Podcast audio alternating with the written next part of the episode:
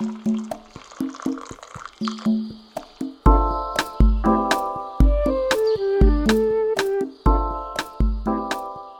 hola, bienvenidos al cuarto capítulo del año, al capítulo de abril de la hora del té.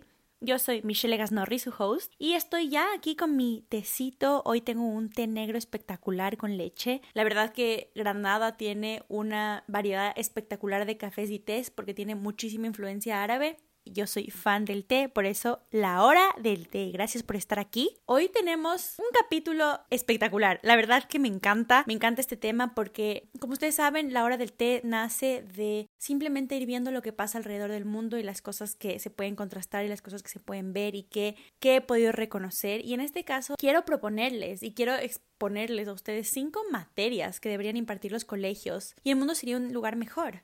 Y no solamente lo pienso porque los niños de hoy en día les serviría muchísimo tener estas materias, sino en nosotros como adultos e incluso en generaciones mayores, cómo les hubiera servido haber tenido estas materias para desde ahí poder actuar, desde ahí poder trabajar y desde ahí poder ser un ciudadano del mundo y aportar al mundo desde este punto de vista. Son cinco específicamente en este caso que he podido como resumir y hacerlas. Me encantaría que se queden para disfrutar de este capítulo y ver cuáles son y si estás de acuerdo conmigo, si piensas que falta una más, si le cambiarías de alguna específica, cuéntame, ya sabes que en redes sociales soy arroba Michelle Norris y siempre me puedes contactar por ahí y podemos como comentar en nuevas cosas. Además, me encanta cómo nos fue con la colaboración de febrero con la Dani Pazmiño, porque hablamos desde este punto de, los cuerpos y de cómo te ven y hablar de otras personas y salió espectacular, así que las colaboraciones también están abiertas. Tengo planificado un par este año y ya saben, es uno mensual, así que por ahí van saliendo diferentes cositas. Empecemos entonces este capítulo. Como ustedes saben, me encanta contarles de dónde nace, me encanta contarles dónde fue estructurado y dónde está siendo grabado. En este caso,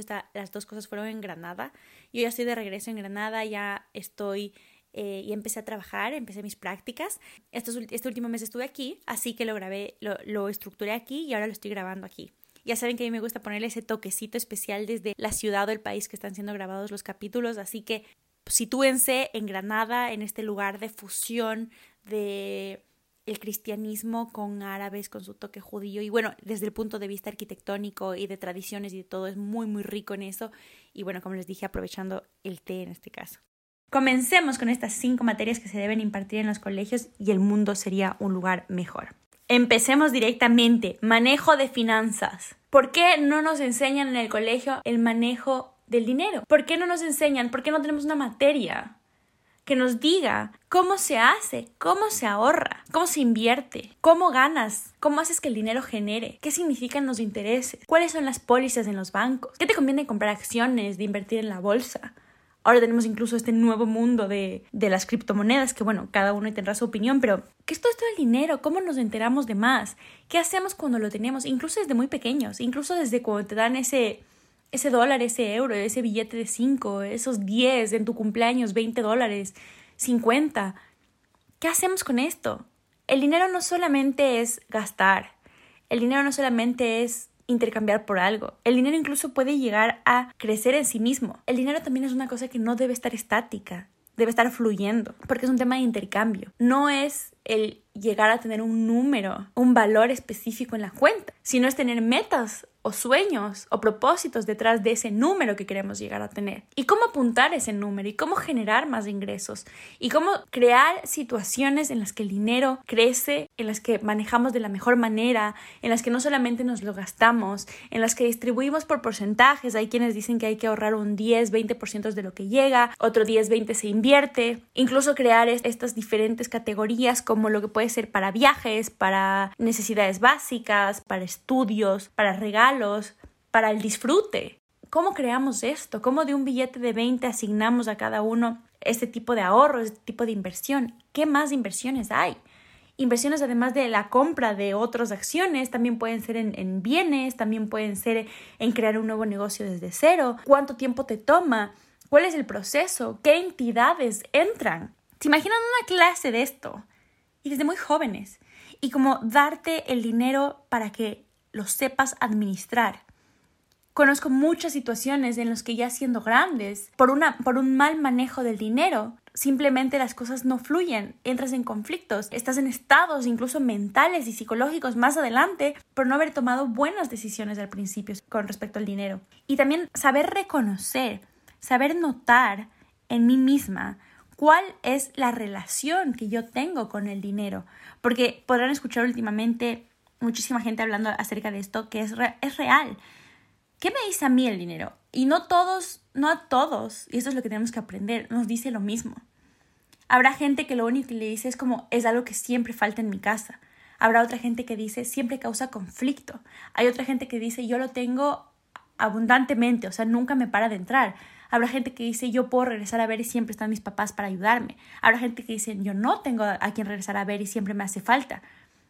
Habrá quienes dicen es imposible, habrá quienes dicen eso está muy lejos de mí, habrá que... entonces enfocarnos en cuál es nuestra relación directa con el dinero, porque con las diferentes cosas que hay en el mundo tenemos relaciones. Entonces, mi relación directa, por ejemplo, relación con la comida, con el dinero, con nuestro entorno, con las personas, con la pareja, tenemos que identificar nuestros patrones con relación a las distintas cosas y en este caso con el dinero. Identificarnos. ¿Qué escuchamos a lo largo de nuestra vida, de nuestros papás? ¿Qué decían nuestros papás de las personas que lograban tener dinero? ¿Cómo llegaban a tener dinero estas otras personas? ¿De qué manera? ¿Es una manera limpia o es una manera no tan limpia, una manera que no nos consideramos buenas? ¿Relacionamos el dinero con conflicto o relacionamos al dinero con fluidez? Lo vemos lejano. ¿Cómo es nuestro pensamiento? Actuamos desde la abundancia, desde creer, mira, yo me pongo un sueño y trabajo hacia él y sé que lo voy a conseguir, el dinero lo voy a conseguir, voy a hacer un plan de acción. O lo vemos desde la escasez, desde, mira, esto no es para mí, yo nunca voy a tener el dinero para eso, yo nunca tendré la oportunidad de eso, eso es para otra gente, eso no es para mí, yo no tengo tanta suerte de que me llegue ese dinero. ¿Cómo lo vemos? Nos estancamos frente a él. ¿Qué se decía alrededor mío? ¿Es un conflicto realmente? ¿Lo dejo fluir? ¿Lo corto? ¿Lo mantengo en mi cuenta? ¿Tengo pánico? Y ninguna respuesta es correcta, simplemente es una respuesta de identificarse. ¿Cómo, cómo es mi percepción frente al dinero? ¿Y qué puedo hacer para manejarlo y administrarlo? Me vino esta idea de que el manejo de finanzas debe ser una de las cosas que nos enseñan en el colegio porque el otro día estábamos hablando con una muy linda amiga mía que ya tiene un hijo y me decía, ¿cómo hiciste tú para aprender a manejar tu dinero?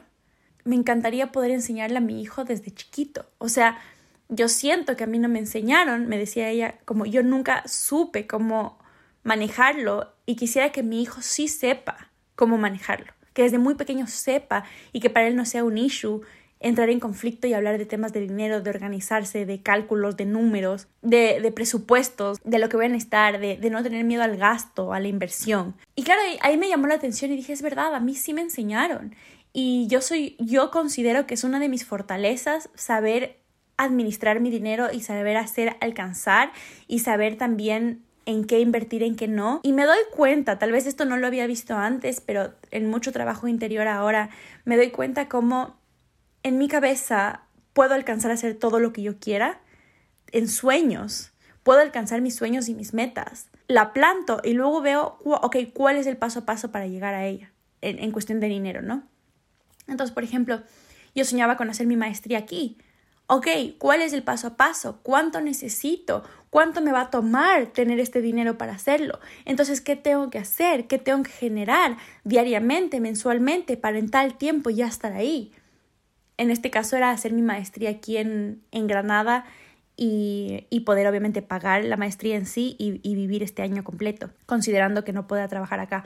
Entonces esta amiga me preguntaba, ¿cómo te enseñaron? Tengo una mamá muy estructurada en esto, muy como de hojas de Excel y todo, ya saben que soy, yo también soy así, y de entender siempre que tienes un presupuesto. Yo desde muy chiquita, porque mis papis eran divorciados, tenía un presupuesto, sabía cuánto me correspondía, cuánto entre ellos, ya saben, tema de alimentos, lo que sea, cuánto iba a tener y generalmente no tenía, no es que podía ir yo a cada rato, cómprame esto, cómprame esto, quiero esto, quiero esto, sino era como, ok, necesito, me acuerdo clarito, para la fiesta de 15 años un nuevo vestido. Ok, ¿cómo hago? Tengo tal presupuesto y necesito que me alcance para el vestido, para la peluquería, para el regalo, o sea, Y yo ya empezaba a tener un número en mi cabeza y a derivarlo a raíz de ahí cuánto necesito para cada cosa o lo contrario, sabía que tenía esta, esta fiesta, cuánto tengo que conseguir para eso en cuánto tiempo. Entonces a raíz de esta pregunta de esta amiga me nace como qué interesante en verdad la idea de aprender esto desde el colegio. Y en mi caso, como cierre de, este, de esta parte, cuando me preguntó eso fue,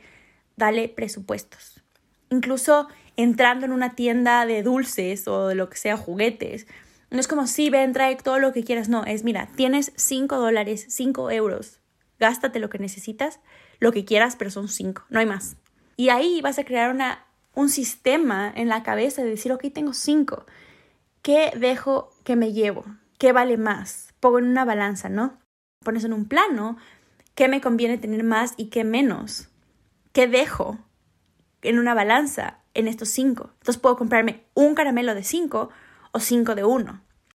Entonces yo en, resumen le decía esto, le dije, dale para todo presupuestos, todo tiene su presupuesto y a, partir de ahí lo haces. Y también luego cuando vivía en Alemania, yo recibía un presupuesto mensual de mi papi, que tampoco era, o sea, que me cubría mis necesidades básicas, pero si yo quería eh, ir a una fiesta extra o irme a un super restaurante o un super viaje o algo, ya era adicional y ahí es cuando empecé a trabajar, que también tuve mi etapa de mesera y todo en Alemania. Y ahí también me di cuenta, yo tenía que administrar mi dinero y si es que me gastaba todo y llegaba a medio mes y todavía no se acababa el mes donde me volvía a entrar nuevo dinero, yo tenía que comer avena con agua hasta que se acabe el mes o atún. Entonces empiezas a decir, ok, ya no me puedo gastar todo hasta el 15, tengo que aguantar un poquito más, tengo que comer tal, cocinar en casa, eh, de vez en cuando irme a comer fuera, pero no puede ser siempre, y hacer las cosas por ti mismo. Entonces esta habilidad de que te den un presupuesto y tú administrarlo desde muy pequeño es una de las mejores cosas para manejar finanzas. Una segunda materia que debería ser impartida en los colegios para que sea el mundo un lugar mejor son herramientas de mental health. ¿Ustedes imaginan si el mundo si todas las generaciones hubiesen tenido herramientas para manejar sus emociones, para entenderse, para autoconocerse, para saber qué pasa, para entender patrones, para entender creencias limitantes, estas cosas que creemos porque nos dijeron, por experiencias, porque a nivel social, la cultura nos dice que las cosas son de tal forma o de otra forma, si aprendemos como a romper todo esto y a reconocernos a manejar emociones que eviten hasta conflictos bélicos. O sea, ¿Cómo sería si las personas siempre supiesen que tienen derecho, acceso a psicólogos? Los psicólogos para tratar terapias, para tratar traumas, para tratar todas estas cosas detrás. Y también otro tipo de, de, herramientas que hay hoy en día. Ustedes saben que yo soy coach y obviamente, bueno, habrá otro podcast sobre esto, pero en el coaching es totalmente diferente a los psicólogos. Los psicólogos tienen pacientes y tienen terapias, los coaches tienen clientes a quienes les acompañan para alcanzar nuevas metas. Y a través de estos diferentes tipos de herramientas que hay ahora accesibles, que ahora disponibles, cambiaría el mundo que la gente sepa tratar sus traumas, sus juicios, sus complejos y entenderse y reconocerse como seres humanos que están pasando su vida aquí y que a todos, para todos es un reto, para todos la vida es un paso a paso, pero que tú desde muy niño te autoconozcas, que entiendas qué es lo que quieres, ¿Qué te gusta? ¿Qué no te gusta? ¿Con qué te identificas? Porque cuando eres muy pequeño es como que tratas, empiezas a actuar como en masa, ¿no? Todos van a un lado, todos otros, la adolescencia suele ser así. Y luego vas creciendo y te vas como viendo como individuo. Como que a mí esto no me gusta o a mí esto sí me gusta. Y vas como deshilachando estas capitas y vas sacando hasta que te vas encontrando a ti debajo de todo estas, no sé, me así como mil plumas y al final está este hermoso pájaro en sí o esta hermosa mariposa está debajo de todas estas capas. Entonces ir como pelando, como sacando estas cosas que fueron construidas. Y el autoconocimiento para todo, para la vida, para el amor, para rutinas, para hacer deporte. O sea, ¿qué es lo que tú quieres? ¿Qué es lo que tú buscas? ¿Qué es prioridad? ¿Qué te da bienestar? Que te enseñen que tú eres la prioridad en tu vida. Que nadie más va a priorizarte de una manera si no lo haces tú. Y que va sobre todas las cosas, tu bienestar, tu paz mental. Que esa es la decisión primera sobre la cual se puede armar una vida y tomar decisiones en el ámbito del amor, del trabajo, de los estudios, de los viajes, pero basándonos en uno mismo. Y así también en esto que vamos pelando, deshilachando o llegando a esto como ser más individual, reconocer también nuestros talentos. ¿Qué tengo yo como talento? ¿Quién soy yo? ¿Qué puedo yo aportar al mundo? Me conozco y sé que esta es mi fortaleza. ¿Cuántas veces la gente dice que no sabe ni siquiera cuáles son sus fortalezas? O sea, son seres, todos son seres que tienen miles de cosas, pero piensan que lo que tienen es súper común o no lo identifican como algo especial que puede aportar porque pensamos que todo el resto también lo tiene. Entonces, ¿por qué eso va a ser especial? Y que realmente un talento o un don es saber cantar frente al público ópera. En vez de darnos cuenta que un talento o un don igual puede ser el saber hablar con la gente, el saber escuchar, el ser disciplinado, el ser artista, el poder observar, combinar colores, también cuentan como talentos. Y bueno, hay una lista hermosa, larguísima de tipos de talentos que voy a hacer un podcast de eso para saber identificar, pero imagínense si es que supiésemos y tendríamos esas herramientas también para cuando estamos en conflicto. O sea, cuando estamos en un conflicto, ¿qué es lo que hacemos? ¿Cómo nos acercamos o alejamos? ¿Cómo tratamos este conflicto? ¿Qué herramientas en mi cajita de herramientas puedo tener que me sirven ahorita para actuar, para estabilizarme? ¿Qué me sirve ahorita para volver a la realidad y ver las cosas objetivamente? Y enseñarles a los niños desde pequeños. Yo sé que ahora hay una tendencia de los padres que están tratando, gracias a Dios, a esta nueva educación que es más respetuosa con el niño y que va a tratar de llevar estas emociones. Y ojalá eso pueda ir de la mano con que los colegios también aprendan a enseñar en esta dirección, en la que por supuesto la disciplina también sea importantísima y se mantenga, pero que la gente, la gente, porque no quiero decir los niños, la gente, durante todas sus etapas tengan estas herramientas que aprendieron desde pequeños y que pueden regresar a ver, como les decía, su cajita y que estén ahí. Así que clase número dos, importantísima, herramientas de mental health y autoconocimiento. Clase número tres para este mundo mejor. Nutrición, por Dios, basic. ¿Cómo es posible que hasta ahora no nos enseñen nutrición en los colegios? ¿Cómo es posible que no nos enseñen a saber, a entender cómo funciona lo que ingerimos? ¿Qué nos da? Al fin y al cabo, lo que comemos y lo que bebemos es lo único con lo que logramos alimentar directamente a nuestro cuerpo para funcionar. Por supuesto, luego otras cosas, el respirar, el sol, todas esas cosas que también recibimos, pero esto entra directamente a nuestros cuerpos. ¿Cómo es posible que nadie nos ha explicado cómo funciona, qué pasa en nuestros órganos cuando entra tal comida, cómo se llama tal comida, qué es lo que hace? Porque hay que mezclarlo, cómo se los mezcla, qué es una proteína, un carbohidrato, qué hacen las vitaminas, cómo entran, qué alimento tiene cada cosa. Yo me acuerdo que tuve una clase en biología, yo creo que en un tercer, cuarto curso, que veíamos cómo funcionaban las proteínas de la célula, que es lo único que me que tengo claro que eran como unos tubitos. Pero lo vemos desde el punto de, ok, esto hace la proteína, pero nunca desde come esto, con esto, para que esto es lo que te va a servir en tu vida, para tener un balance, para sentirte equilibrado y que nos hacen cosas como el azúcar, como la harina, más allá de decirte te engorda. Más allá de decirte, deja de comer eso porque tienes que hacer dieta. No, queremos información, queremos saber comer, queremos saber qué es lo que nos alimenta, qué es lo que estamos comiendo, qué es lo que estamos absorbiendo, qué es lo que estamos convirtiendo en gasolina, qué nos sirve, qué de verdad no está sirviendo para nada o qué incluso nos está haciendo daño. ¿Cómo podemos estos platos que se ven tan aburridos cuando eres niño de los vegetales, de las verduras, porque lo único que quieres es un McDonald's, unas papas fritas? ¿Cómo podemos hacer que estas verduras o esta comida sana o este o este pollo o este pescado sepa bien, cómo con qué lo combinamos, qué puedo hacerlo para hacerlo más atractivo y para que me encante alimentarme. ¿Cómo aprendo a alimentarme, a nutrirme? ¿Qué es la nutrición? ¿Cómo es un balance? ¿Cómo es según la cultura donde estás? Porque obviamente comemos muy diferente en Ecuador con el resto del mundo, muy diferente en España con el resto del mundo, en Estados Unidos, en Alemania, o sea, súper chistoso cada lugar que vas como, ¿dónde está esta parte? Así que una increíble materia sería nutrición definitivamente.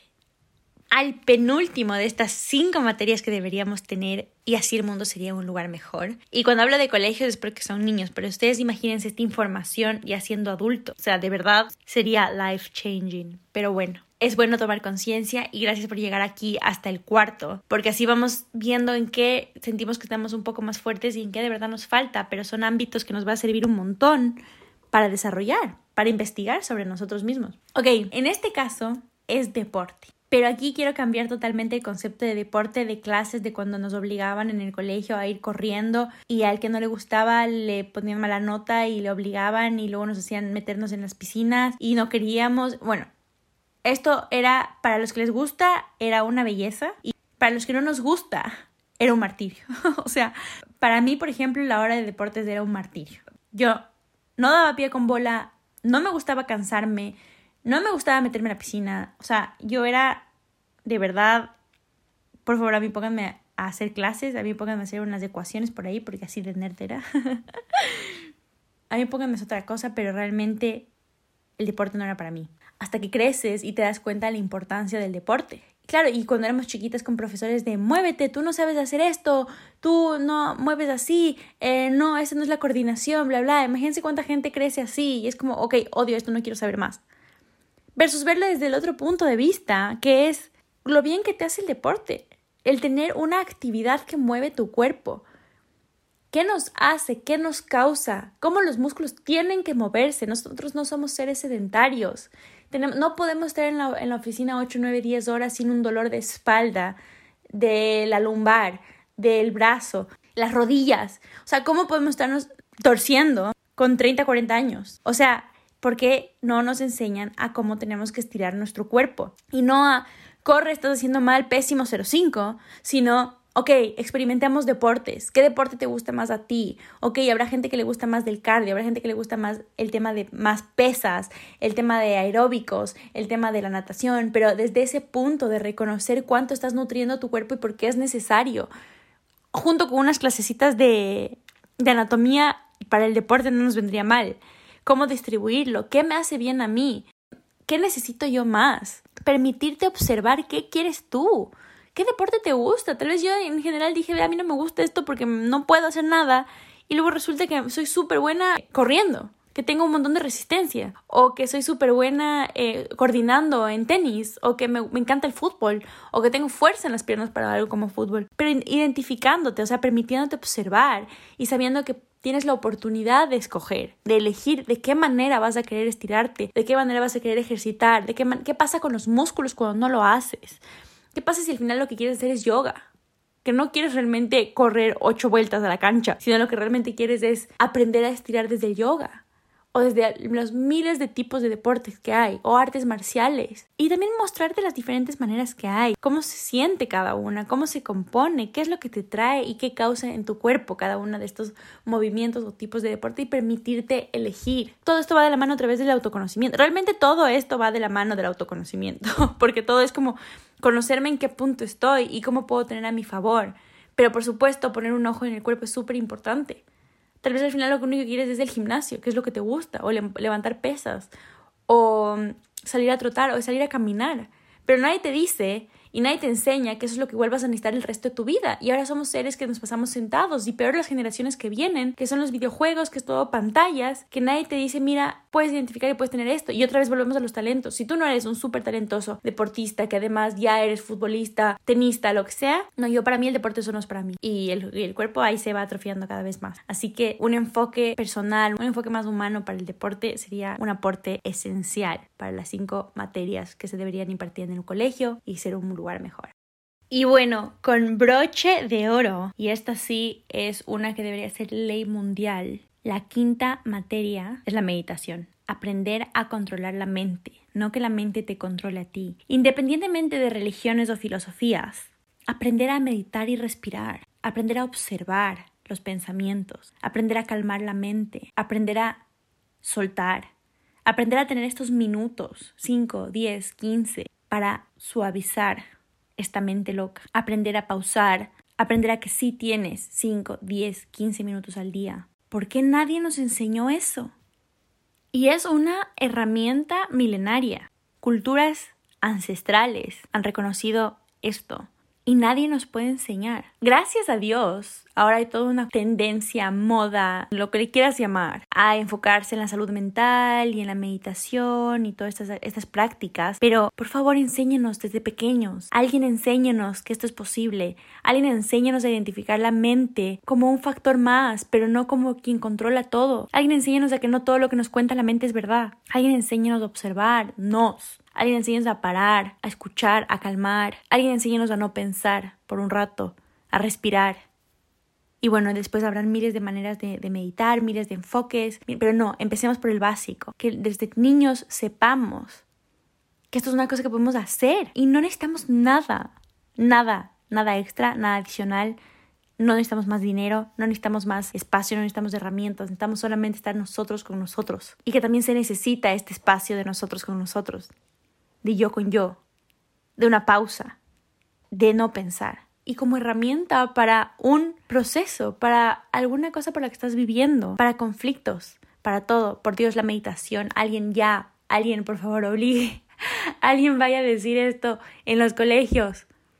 Por favor, necesitamos, necesitamos, incluso los grandes necesitamos, todos necesitamos. Y el enfoque de este podcast, de este capítulo, es decir, en los niños, en los colegios, pero porque es como, ya, por favor, ayudémosles a ellos a plantar las semillas de jóvenes. Pero el resto del mundo lo necesita. Por favor, enséñenos a todos. Enséñenos cómo se hace. Yo aprendí hace tres años realmente a meditar. Y meditar basics, o sea, los basics de la meditación. Pero por favor, aprendemos, aprendamos a respirar y a calmar la mente. Desde ahí, a partir de ahí, todos los distintos tipos de meditación que luego hay, de las distintas maneras. Ok, pero empecemos por este enfoque, el saber que se puede y que existe y que hay esta conexión también y que hay esta relación con la mente con la paz, con el cuerpo, con la espiritualidad, con todo lo que quieran rodear este tema, pero empecemos por el principio. Así que estas son las cinco materias que yo creo que se deberían impartir en los coles, además de muchas otras, por supuesto, además de las básicas, además de lo necesario, pero por favor hagamos de estas materias importantes y si es que escuchaste todo el capítulo y piensas que alguna de estas puedes empezar a implementar en tu vida o puedes empezar a darle un enfoque o te hace falta o necesitas práctica, hazlo, porque estas son materias pero que necesitamos todos. Y hoy en día están fácil acceder a la información y al aprendizaje, un YouTube, un tutorial, una investigación, un, un libro, hagámoslo, hagámoslo, hagámoslo, tratemos de siempre llegar a esta mejor versión nuestra, a esta versión en la que nos enfocamos en autoconocernos y en cuáles son nuestras necesidades, qué nos hace bien, tanto de mente, de cuerpo, de alma, de espíritu, como lo quieran llamar, de emociones, todo, pero lo que nos compone y lo que nosotros identificamos como lo que nos compone. Así que con eso me encantaría cerrar. Muchísimas gracias por estar aquí en este capítulo tan lindo, tan especial. Lo siento como un capítulo como de, de hope, de esperanza, de ilusión, porque siento que es como hay un camino, hay un camino para estas sociedades más lindas, más tranquilas, más felices. Ojalá, ojalá, ojalá el mundo, ojalá los padres puedan empezar a inculcar esto en sus hijos. Yo espero poder hacerlo también en su momento con mis hijos, cuando tenga hijos y mm, poder transmitir esto a la gente de mi alrededor también. No, no es fácil, no es fácil decir esto, oye, mira, esto y esto y esto y esto, yo pienso que deberías trabajarlo más o que deberías hacer, porque es muy difícil también decir el deberías de otras personas. Es mejor identificarlo y que cada uno tome conciencia, pero por eso mi aporte desde este podcast para que si lo escuchaste y te quedó algo y te quedó un granito de arena para hacer o algo en ti que tal vez puedes observar, bienvenido, qué hermoso y gracias. Gracias porque vale la ilusión, gracias porque vale el aporte y el valor de este podcast. Así que muchísimas gracias por estar aquí. Gracias por este capítulo de abril para empezar la primavera, para empezar este nuevo trimestre. Y bueno, se vienen las partes lindas de flores, de, de, viajes, de buen clima por este lado del mundo. Así que les mando un abrazo, gracias por estar aquí y que tengan una hermosa primavera. Muchos besos.